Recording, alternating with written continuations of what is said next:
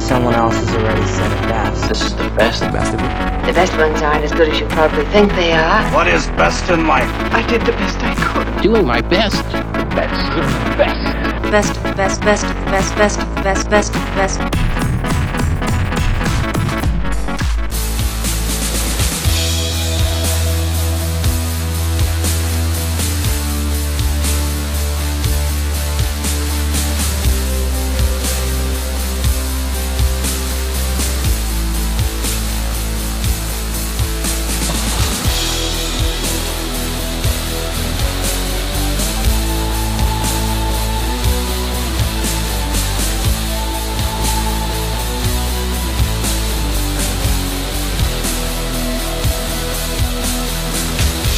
Hello, hello, hello, and welcome to Best of the Best podcast with myself, Connor Keys, alongside me, as always, Mr. Ronan Mullen. Well, How's things today, sir? it's been an up and down week. That's good to hear. Now, so we are we're here with the uh, the epic Heat Hate. hit, um, 1995, sort of probably in my top ten without a doubt. Without a fucking shadow of a doubt. Um, I always have uh, a bit of a fascination with Island Heat, whatever it was. Mm. Uh, 1995, uh, in the prime of my teenage year, bro, you know, Giving her big licks Big around licks. town, thinking you're Leith.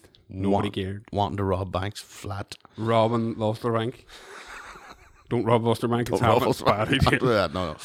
Uh, so yes, uh, the uh, Michael Mann, um, the the uh, infamous now this day's director, Mm. with a sort of heist movie, kind of. Well, I'm glad you said heist because Michael Mann himself has said this isn't a crime film, and everybody went what? and there's a bit I found on um, the the film itself. Right, got no Oscar nominations. It wasn't on any critics' end of year list at all. No one. right.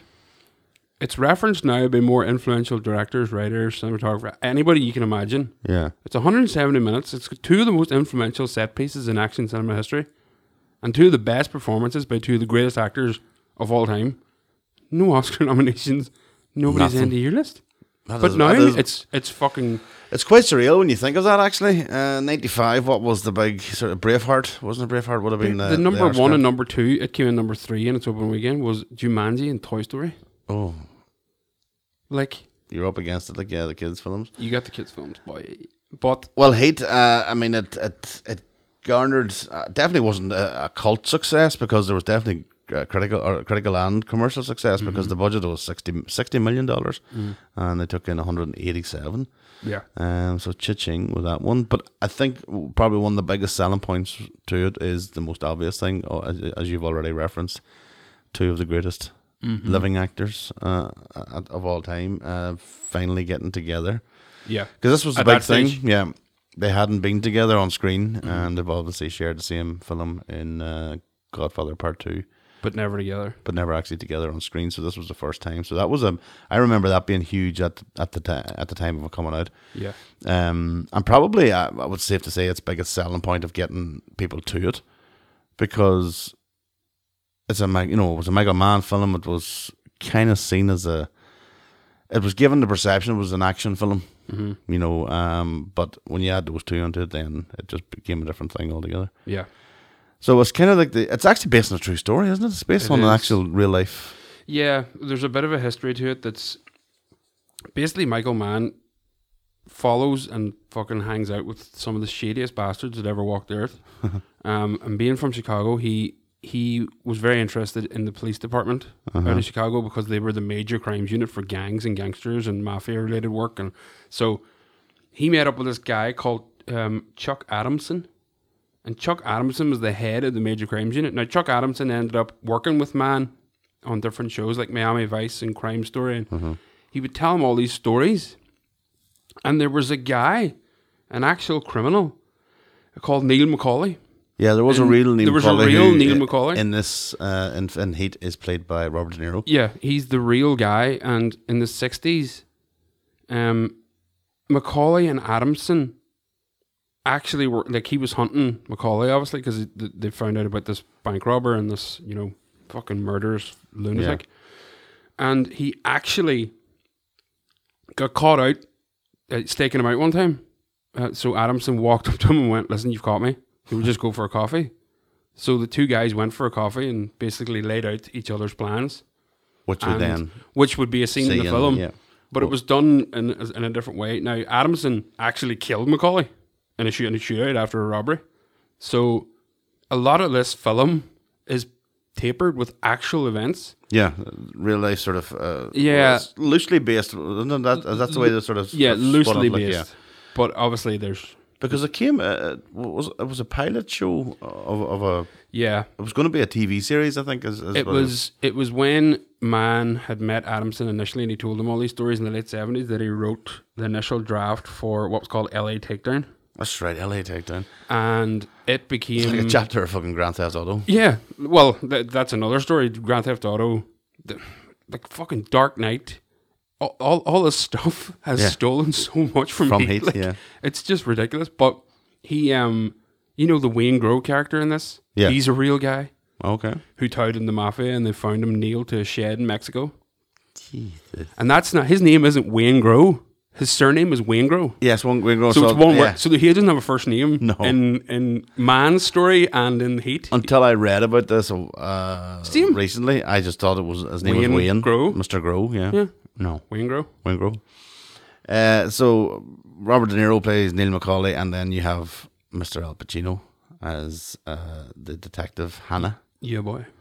who is because it's, it's the ultimate sort of uh, cat and mouse sort of movie, um, showing the two sides uh, of the law. Yeah. but also the two sides of the families involved on both, or the lack of family, as the case may be. Um, so you've got De Niro, Pacino. So that's a that's a big selling point. But then you've got this stellar supporting cast. Fucking What a know. lineup of uh, actors and actresses. I mean, it's. Do you have a list there? Could we do a list? I mean, Even- I can think even- offhand. Just automatically, automatically we go to Val Kilmer. Was, Well, you jump to Val Kilmer because it's quite incredible he played that role. He he was Batman at this he was point. like, Batman. Uh-huh. That's right. Ninety five. He was. in- But he was huge at this point, and he's he's playing. It's not a secondary role. He's got a major part in it, but I don't think anybody's the central character in this film. LA is the central LA is character the in this char- film. Yeah, absolutely. Yeah, But you it's can really see hard. Like even Sizemore has a minor role, but he's a huge fucking part of Mm-hmm. huge part. this. Uh, Hank Azaria.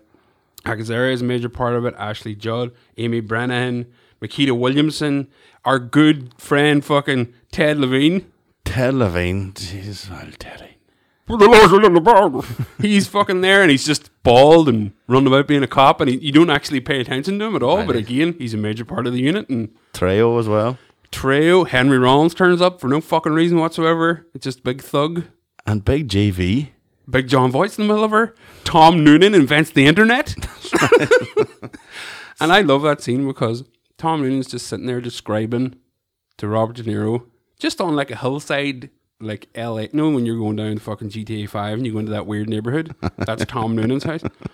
And Tom Noonan's just sitting there describing to Robert De Niro's character where you can pull information like the schematics for a bank just out of thin air. And he's like, all that information's out there. He's going to know when to grab it. And De Niro looks at him in the way that I would imagine De Niro looks at people now trying to describe the internet because he probably wouldn't be Nah. that f- au fait with the internet. but it, it's it's such a great scene because like two guys are just sitting on the front porch organizing this major, major fucking Mm-hmm. Yeah. criminal fucking event, and then Johnny Voice just stand in the driveway waiting for them to finish it. Big up. long hair and all them.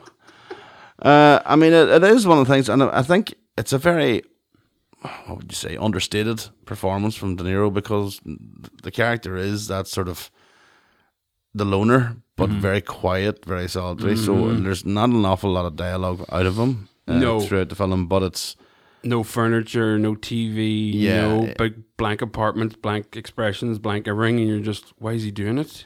he's it's just the true hardened criminal, Yeah. Uh-huh. and that's the sort of size that he was showing, that the personality and, and all the sort of emotions out of him. But De Niro plays it so well. I mean, he is so poker faced the whole way Mm-hmm. through, uh, and it's um, it's a sight to behold, to be honest. But that team, so they, they basically are a team of. Uh, I wasn't going to say bank robbers because it's not fucking Point Break, but it's you No. know they're they're, they're But they're sophisticated. life, they're- life criminals, like yeah. you say. They're they're guys who don't know how to do anything else. And like Sizemore says, the action is the juice for him. He doesn't care about the money. Yeah, he just, just wants to- doing the heists doing and the doing this sort of criminality is where he gets his rocks off.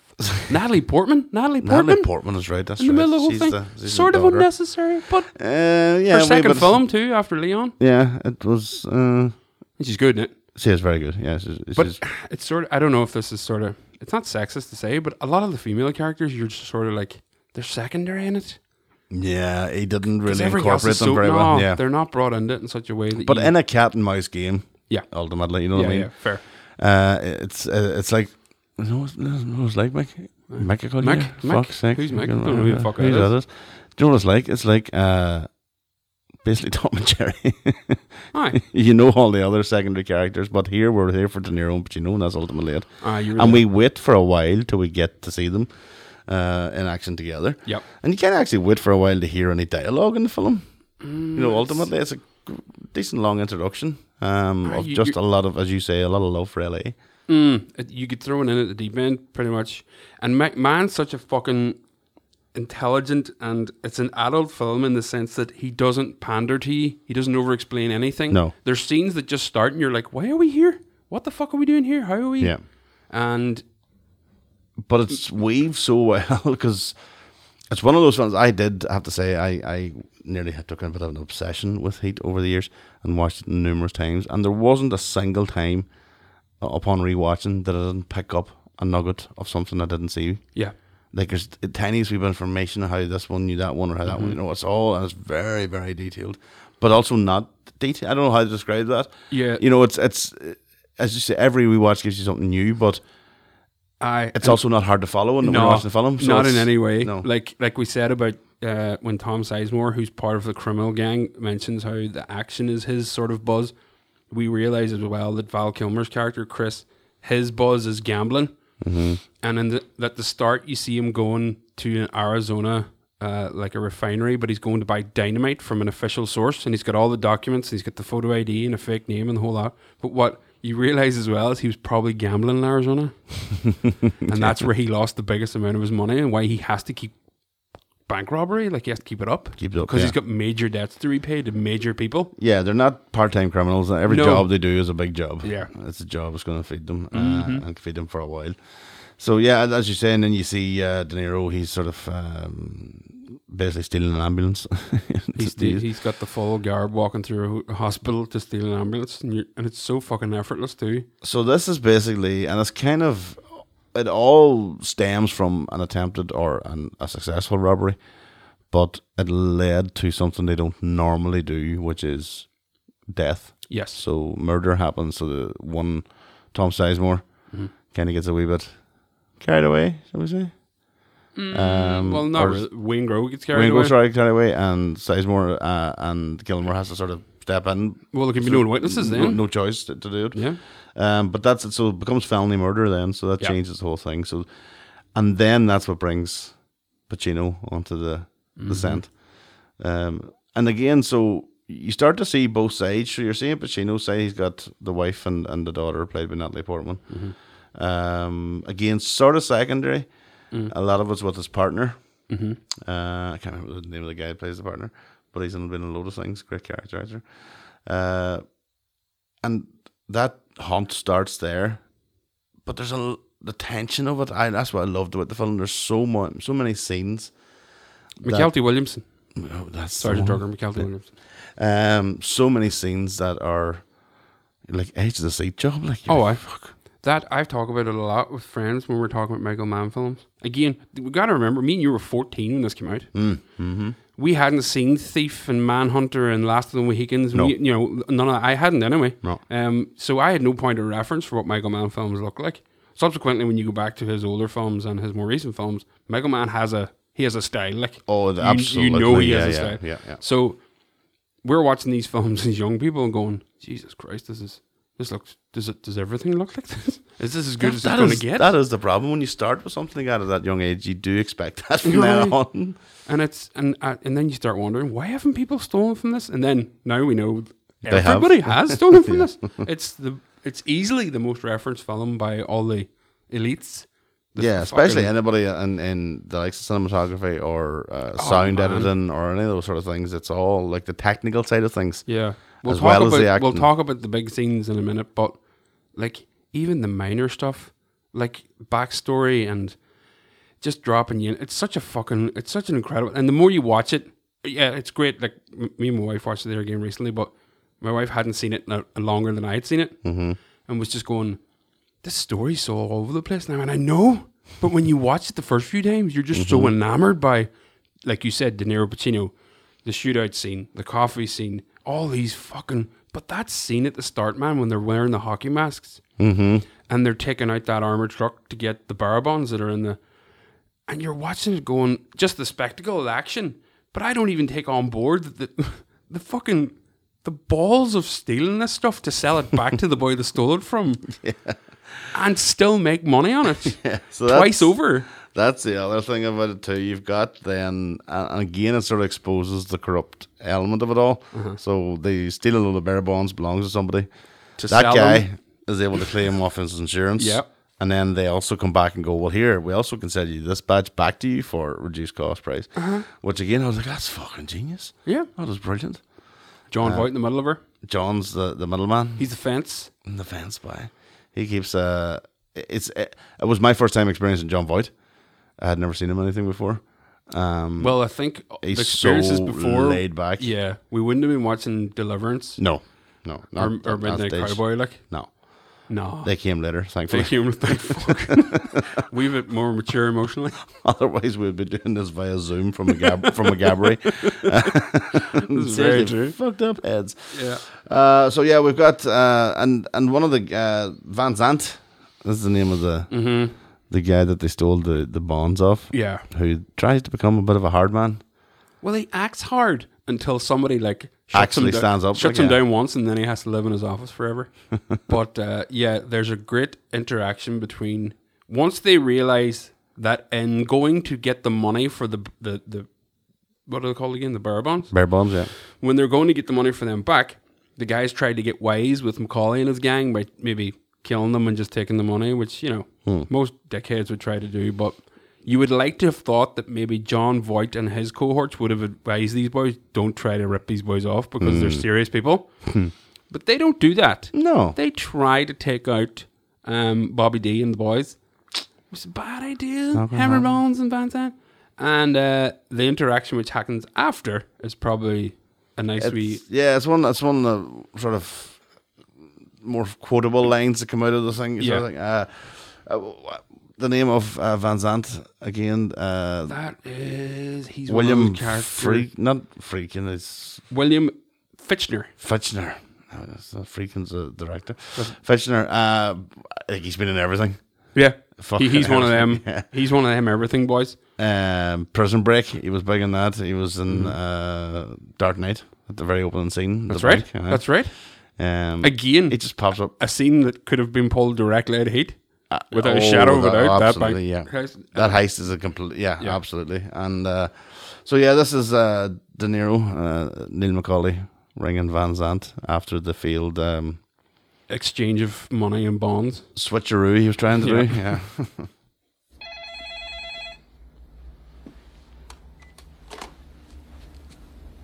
Yeah, Roger Van Zant. Yeah, Uh, who's this? You know what this is. Yes, I do. Yes, I do. I sent a guy to deliver the package. He didn't call. Is everything right? Tell you what, forget the money. What? Forget the money. Wh- It's a lot of money. What, what are you doing? What do you mean, forget the money? What am I doing? I'm talking to an empty telephone. I don't understand. Because there was a dead man on the other end of this fucking line. That means Billy Fitchner is fucked. Gonna be dead. You're gonna be dead. Um, so, I mean, already you see this sort of crew. Mm-hmm. Uh, Now they could have left that they could have left it alone, but no, there's no way you don't because fuck they've already about. got their money for the. right, uh, they were going to get double, but they don't. They don't need to go back. But it's it's left in such a way that it's sort of if they'd have left that, the Wayne Grove thing wouldn't happen later on. Mm-hmm. uh, the the the shoot the bank heist would have went perfectly wrong because or right because Rollins and Van Zant wouldn't have informed the cops that this is going to happen on this. Everything unfolds because of simple things that they do on their own back, but it all leads back to Wayne Grow shooting the fucking guy when they rammed the, the, the armored car. Yeah. It all leads back to that, and Wayne Grow just keep popping up at the right time. the whole way through. And, whole way and so then you're starting to see Pacino. Then he's trying to um, Vincent, Vincent Hanna, trying to sort of weave all this together and trying to find out, you know, the, the connections. And again, there's a lot of people that he has to go and visit and go and see. So you get a lot of interactions because he's basically interrogating people. all the time. But it also has given Pacino quite a chance to. Not to ham it up, but he- it's just it's let him go loose. Well, in the original iteration of the script that came out in 79, that man had obviously cut way back to make LA. Ta- Let's go back to LA Tatum for two seconds. It became a one episode pilot for a TV show that never happened. Mm-hmm. It was 90 minutes. It wasn't great at all. Um, it's on YouTube if you want to look it up, but it'll just sort of put a sour taste in your mouth for this. But um, he had Hannah uh, with a serious cocaine addiction All right. which answers why Pacino acts so erratic Yeah. and doesn't ever seem to sleep. Yeah. Right. We see him at the start waking up and having a bit of love times, but we don't. We're not 100 percent sure if he hasn't just landed in from work, Yeah. got the buck, and went home or went back to the work again because you don't see him resting ever.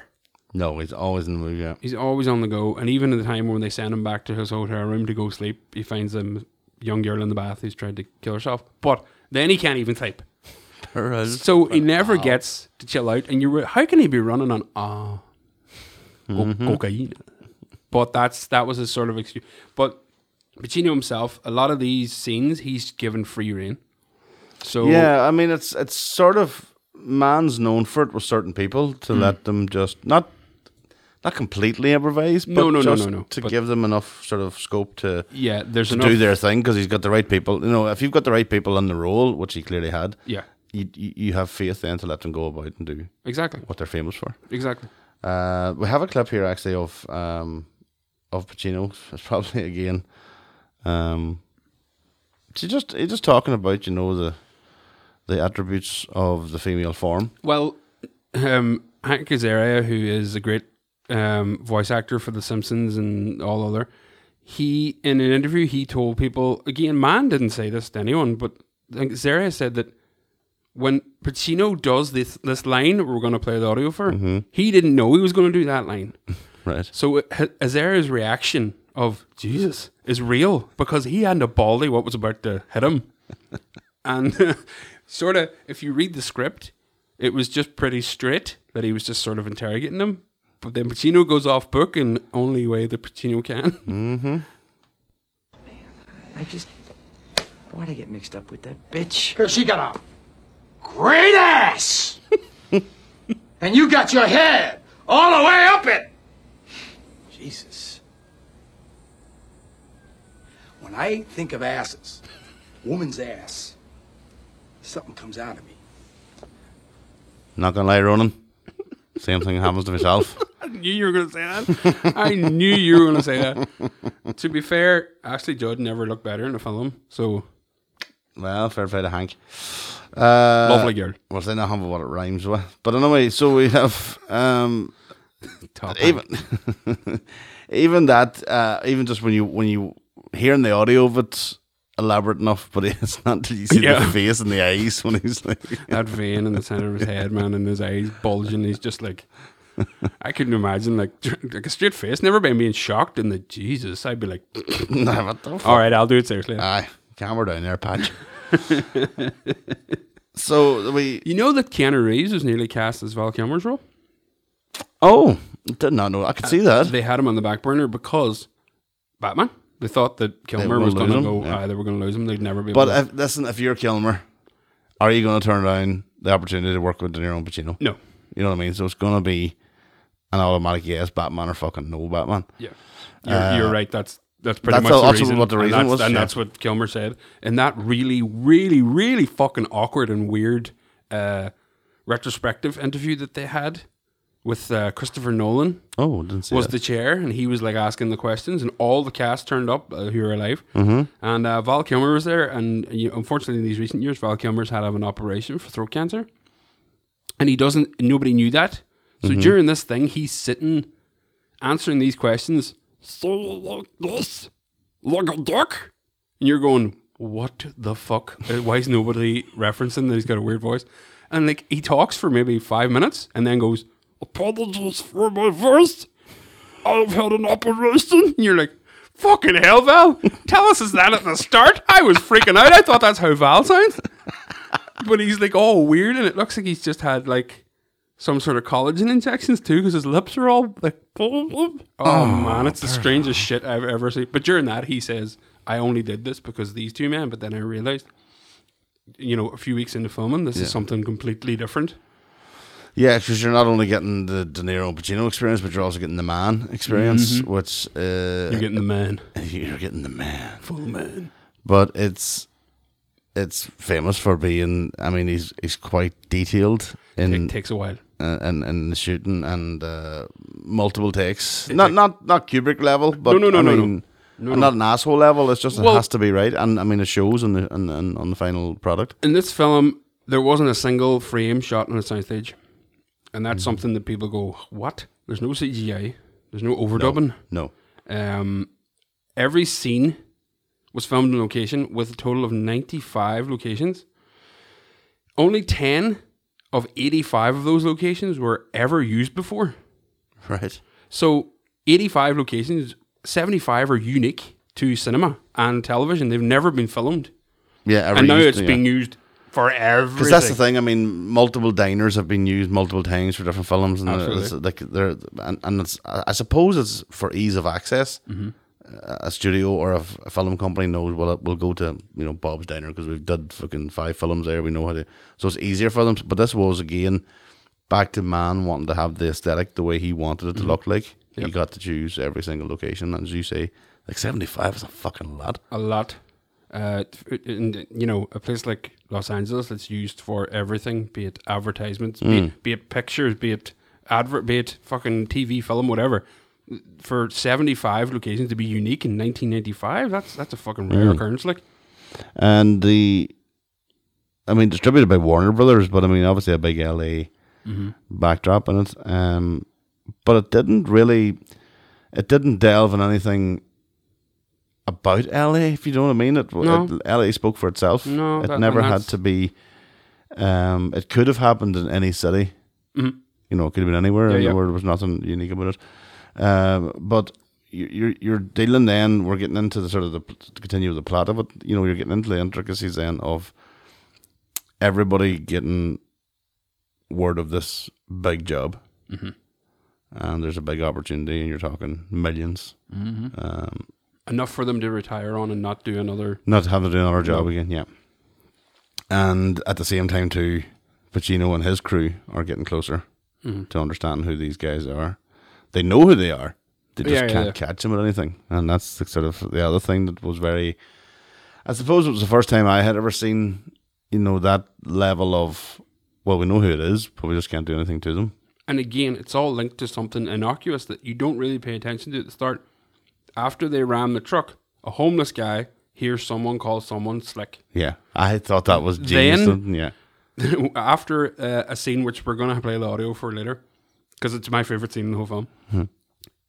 Pacino gets a tip off from a guy at a club, and it's in a passing comment that he goes, he calls everybody slick, and it's because the guy now this and I, I every time I watch this scene I'm blown away like Tone Lock yes, that's right. uh, says to Pacino that a guy he knows that he used to be in prison with says he isn't doing anything, which means he's definitely doing something. and I'm always like, that has to be real. That has to be a real Somebody story. had to tell that story. yeah. man heard and he went, oh, what a fucking, that's brilliant. Because if he'd have said he was at something, he would have knew he wasn't at anything. so right. good, like. It's mighty. But you don't get that in film now where people are going, it has to be some backwards, fucking upside down, you know, uh, uh, as skullduggery as you can Yeah, get. Whereas that was him contrived, like going, just- yeah. No, he's definitely had something He's because had he told me he's not something had because anything. he's not dead. Which is the way we would think. That's exactly yeah. You know, that's no, the- I heard you won money. No, no, no, no. Didn't want to fuck him. That who won money. I know rightly he won money. You know, and that's how we think. But that's how a guy in a night. But Pacino still doesn't believe him until he says he calls everybody slick, and Slick, then he's yeah. like, "All right, tell me more." tell him more. And so that's, that's where it all. Then they've got the guy's name. Then they've got the crew. Then they've got who he hangs out with, and Yeah. that's where we're at now in the film. And that's when you start going into the surveillance end of things, and uh, again another switcheroo then because you've got um, the the the criminals are catching on. They know the fucking tactics of the cops watching them, and it's fucking. It's uh, again back to that uh, using c- cat and mouse as a phrase, but it did show the sort of intricacies of how do you follow. Like uh, one of the scenes, I suppose, was the the kind of like the industrial place where they all went to meet Yeah. and they're looking this way and they're looking that way and the cops like what were they looking at what were they looking at And- Well, this is post. This is just after where they're setting up for another heist, Mm-hmm. um, and they're trying to drill through this wall, and De Niro just decides to go outside while the drilling's going on, just to listen to what's going on outside in the dark, uh, what looks like an industrial estate with a load of fucking truck containers everywhere. And what he doesn't know is that the feds and the cops and all are in this one container watching them, and then it's probably the, one of my It's so favorite parts of fucking the scene brilliant. because it's it's like proper hold your breath moments because you're thinking this is happening Yeah. and the thing is it's far enough into the film for you to think because this could be the first time it. you watch it, you don't realize it's three hours long so you're thinking this is oh fuck, it's going to break out now and uh, so you've got this cop team h- hidden in the back of a truck trying to be quiet Yeah. And we know from the start that there's one cop who's jittery as fuck and he keeps walking about and he's chatting too much and they're all like, tell that boy to shut the fuck up. so when De Niro's hiding in the shadows and you can't see him, but the camera zooms in on his face and he's just looking around and all of a sudden the boy sits down and his gun hits the side of the container, a tiny noise. one wee tiny ding that's all I, yeah And De Niro stares at the container for a really long time Mm-hmm. and then makes the decision, nope, pull it. And that's the whole job That was done. The whole job, and I that's that's the resolve at that uh, to be able to go nah. No. Just Too could have much been of a a cat, risk. could have been a It fucking could have been anything. but It could have been no. something in the container, fell off a pallet, and hit the. Could have been anything. Mm-hmm. But it was too much of a risk, so he bails. Um, and so again, I always remember the look of everybody at that cop. Don't be fucking heading them. And he's like, uh, "Oh, gee, sorry, boys, no, you're, you're fucking like." But it's it's that level of detail, not only in the filmmaking, but in the process of what we have to assume these guys are thinking all the time. yeah, and and uh, and that actual interaction. I mean, I, I remember watching the time and thinking, is that all it would take? Mm-hmm. Just the slightest thing against a container, and because again, when it came to if you're talking 1995, and for us at our age, anyway. You were used to the commandos and the fucking the Rambo's and all that sort of stuff, you know. So everything Mm. Which was have plot holes galore. yeah, so everything was just uh, in your face and Yeah. blown up the fuck. So for this then to How have did he get that, Cambodia so fast? Shh. just go on it. Just go with it, man. Don't think about don't think about any of this intricate shit. uh, so to have something that is a robbery and it is a heist, but to be broken down into that level where silence comes in, you know what I mean? It's it's I thought it was fucking uh, brilliant, and the tension. But again, that's man's another like strong tool he has. He's able to create such tension. Mm. Yeah. And like um, you out of said, silence. absolutely. Like you said, then this leads to everybody questioning everything. Everybody's saying, assume they're honest now, assume they've been honest the whole time, assume everything is on tape. Yeah. Assume the cops have everything we have. What do we do? And they say, we just pull everything. We just go our separate ways. They get all of their trackers. They find all of their whatever way they've been surveilling them. They've got their wives and children all in separate, you know, and they tell us all this, but they don't show it. No, And that's what's so detailed. And all they do show is them meeting in this place you're talking about, which is like an open industrial estate in the middle of the day. They're pointing in different directions and then they disappear. The cops go back to where they were and they start asking, right, what are they looking at? What are they setting up? Right, is that the highway? Is it a freeway? Is that where the river? What, what are the. And Hannah comes to the realization that they're just setting them up. yeah, they're looking at us. They're just watching them. they just want to know what they're doing, what they know, how much they know. And that leads us to one of the most famous scenes in the film. Yeah, and it became at the time too. It became um uh, a massive scene because I think it's the first time and the only time they actually interact in the film. You bar the very Bar end. Uh, this- yeah, bar- but, when they actually interact properly, getting into like a a- a face to face discussion. So they go to they agree to meet in a in a diner, um, and they uh, over a cup of coffee. Now this is, I mean, it's a it's a two or three minute long scene, but the dialogue is so perfect in it. There isn't a, a missed syllable. no, Nothing is. There's no fat to trim. and that's deliberate. They didn't rehearse it. They met up on the day. Well, you see, here's the thing. I had heard a long time ago um, that they weren't actually filming together, I'd heard that too. and Bullshit. it's balls. Absolute bullshit. Not only is there scripts, the same script with both notes for De Niro and Pacino, and De Niro and Pacino's own notes handwritten on the script, meaning they were all together when they talked about it just before they went to film. There's fucking behind the scene photos of the boys all sitting at the de- table together, and th- there's no, there's never a shot in the film where it shows both of them sitting at the table. That's a behind the scenes photo Yeah, which I was told via a Facebook meme that this was a split in the middle of the screen where the two boys were never in the same booth. yeah, that's what I. Yeah, But that's bullshit. Oh. They they were I don't always know together. why It they was would- never. Why would somebody spend that? I think it's it's a behind the scenes movie trivia thing that just went uh, and a film filled with behind the scenes movie trivia Yeah. stuff that you didn't need to make up. Well, it, it definitely proves to me now that the Irishman was purposely done where they hugged each other in every single scene. Yeah, because people Like didn't every time believe they it. met, they hugged each other. Um, uh, because yeah, people were causing that fuss. Yeah, there was a rumor of animosity between Pacino and De Niro, 70s, 80s, 90s, which was all bullshit as well. They've yeah, always they just been never friendly. had a film to work together. No, with, yeah, There's they've never a always been chance. friendly. Um, this is take 11 in its entirety, what you see in this film. We'll go to we'll go to the end of it and we'll hear uh, a bit of dialogue. But this is the two guys obviously sort of sussing each other out. How far are you gonna go? Oh, yeah. You know, um, and obviously uh, when we were when I was watching it, I was always sort of should not have been, but I was always on the sort of De Niro side, um, in the sense that he didn't have anything to lose. Mm. You know, but this is the other thing too, and this is where uh, a woman appears Oh, the fucking women. women fuck up everything. So for the Oh. first time, maybe, and for the first job, uh, Neil McCauley now finally has maybe something to fight for. But this is in the uh, the diner scene where the he discusses that option. Guy told me one time don't let yourself get attached to anything you are not willing to walk out on in 30 seconds flat if you feel the heat around a corner. Now, if you're on me and you gotta move when I move, how do you expect to keep a, a marriage? Well, that's an interesting point. What are you, a monk? I have a woman. What do you tell her? I tell her I'm a salesman.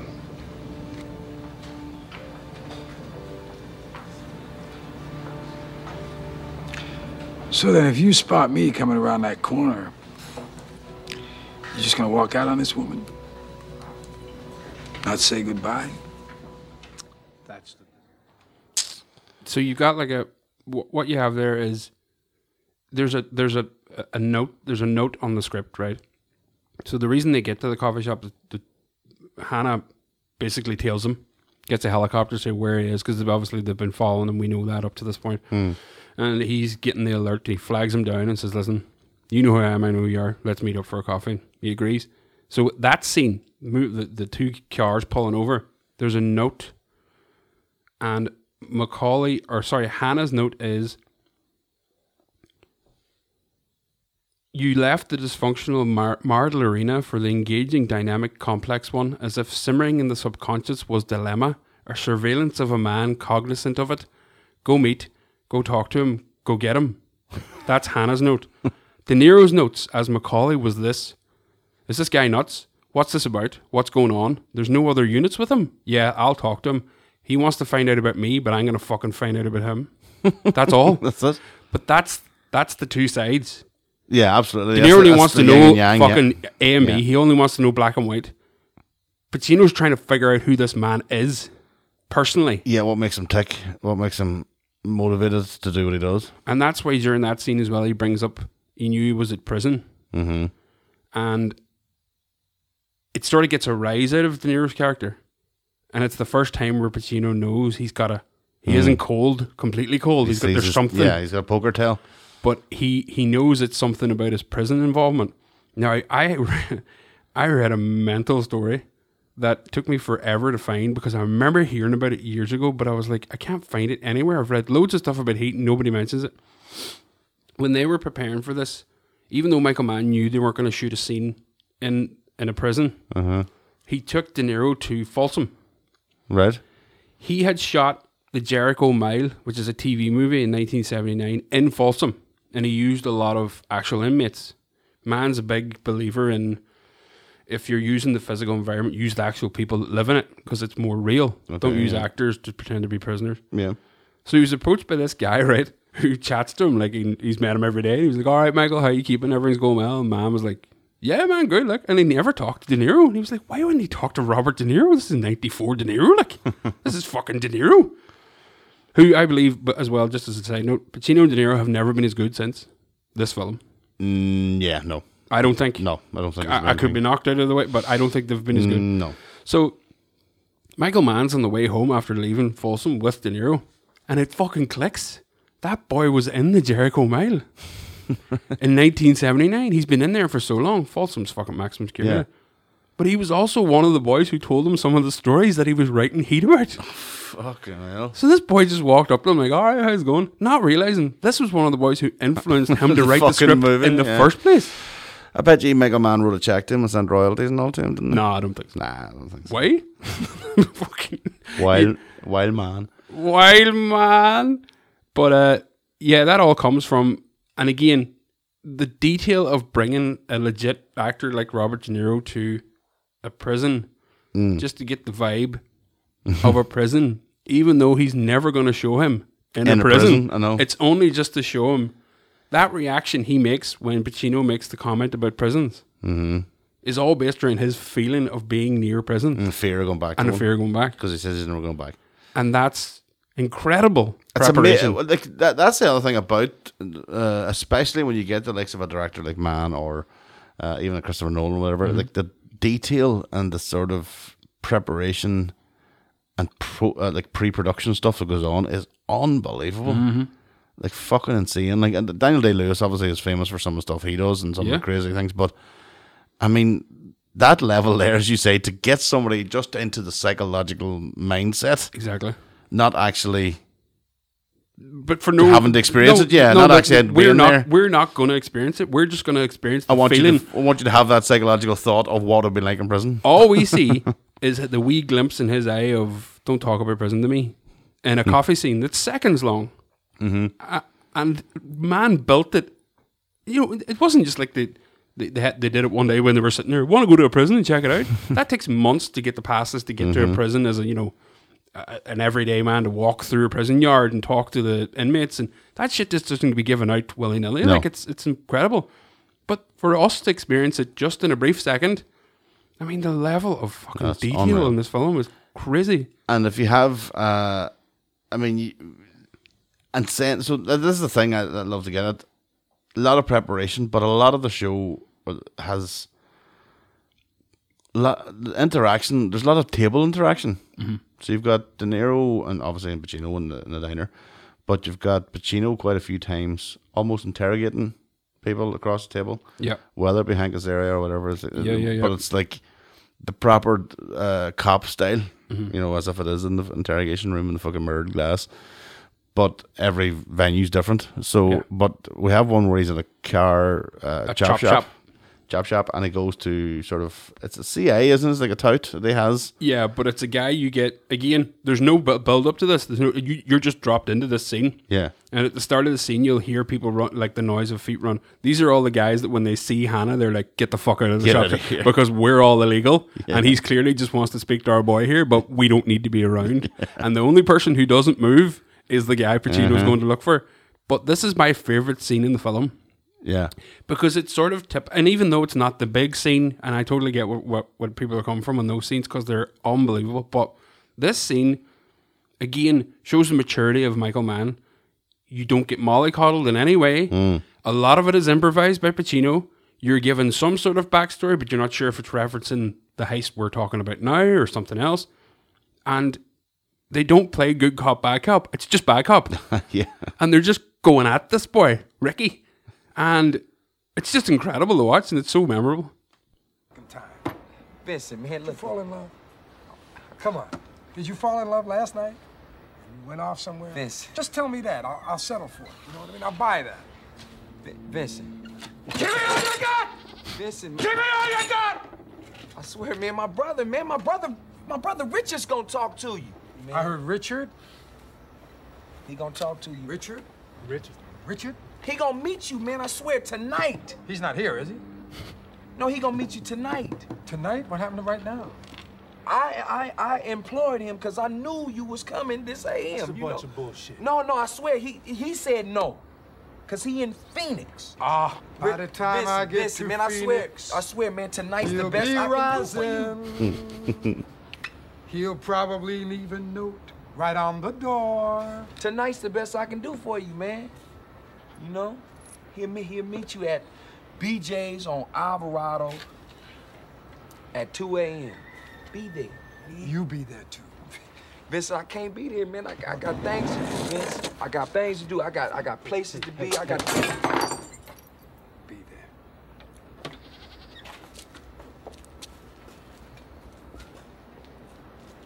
Don't waste my motherfucking time! Now, if you've never seen that film and you don't know what we're talking about in this scene, you pretty much could visualize from that audio yeah. what's going on here. Like goats and all in the background, and tables being tossed, and De Niro going for, or Pacino going Becky's, and it's just it's such a brilliant. Man has said in interviews he wished he extended that scene because he had so much fun shooting it. And he never wrote. There's a wee tiny deleted scene that has a wee bit more on it, but it doesn't add much to that. Like, Right. Uh, so yeah, that, I was, again, that's that's him sort of just shaking down his sort of his informations or informants uh, to lead to ultimately to find out the the, the details. that- Yeah, the, the scene we were talking about where the guy mentions Slick. That's the that's the cousin he's going to meet up, or the brother, or whatever he mentions. So the finale, if you want to call it that, the sort of grand uh, end scene when they finally get to the much sought after bank job. Which isn't even near the end. No. but you, you like in my mind now. I've only watched it recently, and I still think that's the end. Yeah, it's not really. Yeah, Yeah. it's just it's so big it stands out and it, it does so. Um, but it's also the sort of the the sort of culmination of the chase. Yeah, That that ex- that tension that you feel in that diner just comes exploding out with about fucking five thousand bullets. yeah. We we um before I got married, I wanted our honeymoon to be in L.A. and Karen was like, "Oh my God, sunshine and the beach and all." I was like, "Uh huh." And the street where they filmed the bank heist in heat. she didn't hear me say that bit, but that's where I wanted to go to LA. To be honest with you, it's it's probably and I know this is a stretch. It's probably my favorite scene in film. I know I've said the last scene is my favorite scene in this film, but it's the most I can see every inch of it, Yeah, no Yeah, matter absolutely, yeah. like. And it's it's And not. it was really one of those long. things. It was one of those things too. If you remember, if you to give it some context, it was kind of heavily pushed on DVD. Mm-hmm. The DVD was just sort of coming out around that Mm-hmm. time. Um, so by the time this got to here, you're talking '96 DVDs, '97, '98. Um, but it was it was used as advertisement. You would it was used as a sort of like, oh my god, wait till you see the quality of a picture can be Yeah. with DVD. This Yeah. and and Heat was used as example because, and it was kind of a fraud, really, in that sense because you didn't need it to be on DVD for Heat to look amazing. No, Heat just looks amazing. no, it was. And then the other thing was which was coming in new to us at that time too was surround sound, Mm-hmm. and Heat sounds amazing. oh fuck me, man! The shooting, Just the echo yeah, and that fucking of that street and those buildings just it was just a coffin like it was unreal so basically what's happened is the guys have carried out the bank heist. They're on their way out of the bank, all smiles, all laughing. red rock money in the bag Yeah, they've done it. Everything's happy, no sign of cops. But at the same time, too, Hannah and his team have figured out where they're doing it, what's going on. So they interrupt, and it sort of erupts then into the a shootout in the middle of the street. Um, and I- it was always stood out for me because it's such a long shootout. like really long, um, but very little death or very little injury compared to you know your normal sort of action films where there's shootouts and there's fucking bodies flying everywhere. And, um, it, but it was so meticulously done. The guys, I didn't realize this that they brought in the SAS Yeah. Andy McNabb. Andy McNabb. was brought in to sort of teach them on the uh, shoot and shoot and move um, Aye. tactics and how to hold the guns, how They to reload. how actually, to, they say it's so impeccable that it's presented to Marines as an example of military technique. like even three now, boys holding down the whole entire police force. And there's a bit where Kilmer does a military, what way is it described here? A military rapid reload Yeah. where he taps the magazine on the car bumper to, to, to do a speedier reload for a fucking. I mean, the, the guns they're using as well are fucking massive. It's incredible. I think that we'll we'll play a wee bit of audio before we finish up of the uh, of the noise of it because it's fucking.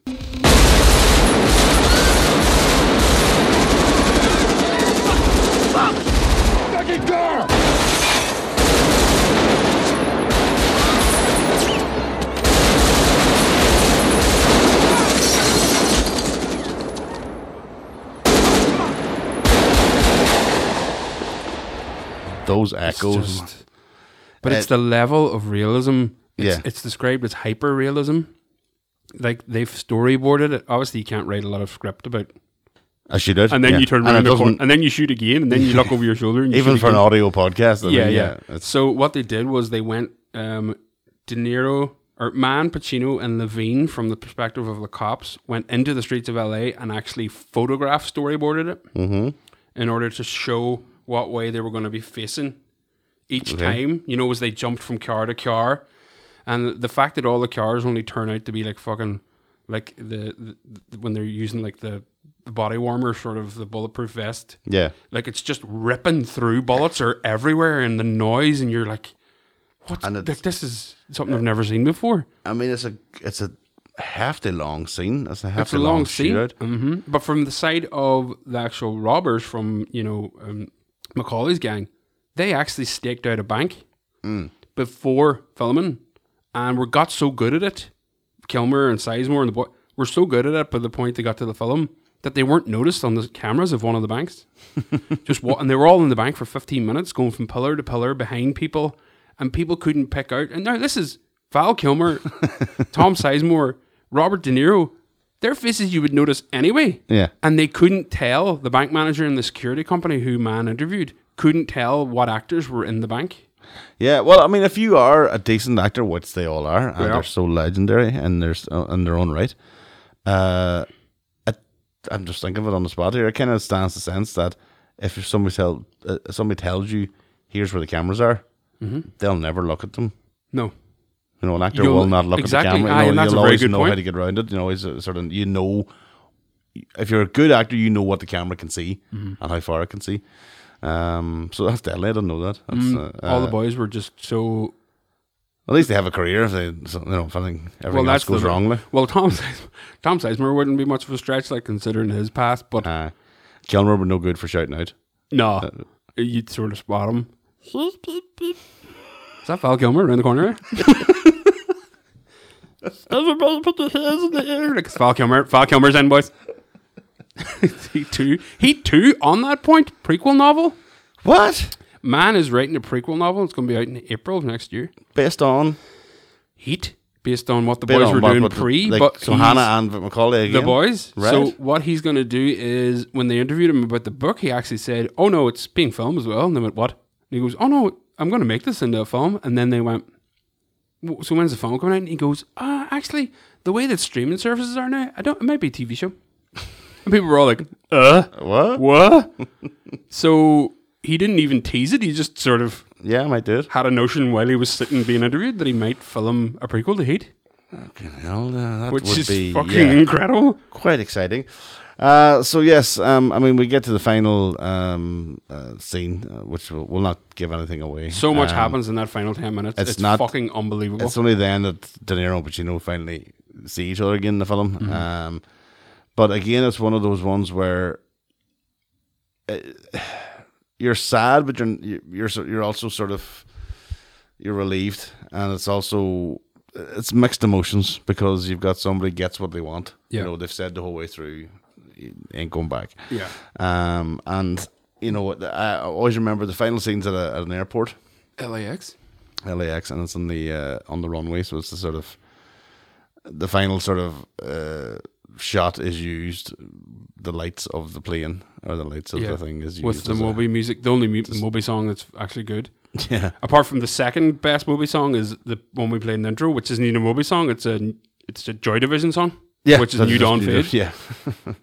Uh, so I mean, if you get a chance, I don't know where it is available to stream at the moment. Don't get that definitive director's If you Blu-ray. can It's get the Blu-ray. fucking incredible. The amount of stuff, and you get to hear Val Kilmer do his wee ducky voice, um, which which is the finest ducky voice you will ever And hear. I don't know if it's been restored to 4K, has it? I don't know. Uh, there's a 4K one coming or out. I'm not sure. The Um, Blu-ray's great. So you're into 7.1 surround sound at that stage. I'd l- the shootout scene. the nags will be tan. your neighbors are bringing the cops. Thinking Yeah. they're fucking under attack. Man says at the end of the film, you don't know who you're rooting for, That's what I was going to say. That's, and it's real. I you didn't really don't know who you're rooting for anymore. He, he obviously uh, was more uh, succinct in how to put it across, but that's what I'm saying. It was like a weird thing. You didn't know if you were Don't- upset or you were happy, and but also, that's the reason he says that people keep going back to it. yeah, because you're trying your best to push away that uh, criminal side, but you still get to that point where De Niro's sitting at that coffee shop. Like, your doll is trying her best. Edie's trying her best just to have a wee conversation with a normal human being. She's just a southern girl. and he's like, what, why do you want to know so much about me, lady? what a what a Lothario you are, Neil Macaulay. like, she's just just this nice young woman. Yeah. he's no prospect. He's nobody looking to love him. Like, nah. and he's pushing he ain't- away. and he ain't looking love anybody. no, he ain't looking to love anybody. but you know yourself, bro. When love comes calling, Yeah, you got to you got to answer the door of love. on that note, Hold on. bringing that heat. What Michael Mann strived to do was create a highly structured, realistic symphonic drama. But what he managed to achieve was craft a masterpiece that defies and transcends genre. Well, I'll be down. There you go. Thank you very much. Thank folks. you. Thank you, We're back everybody. again. Bringing that heat.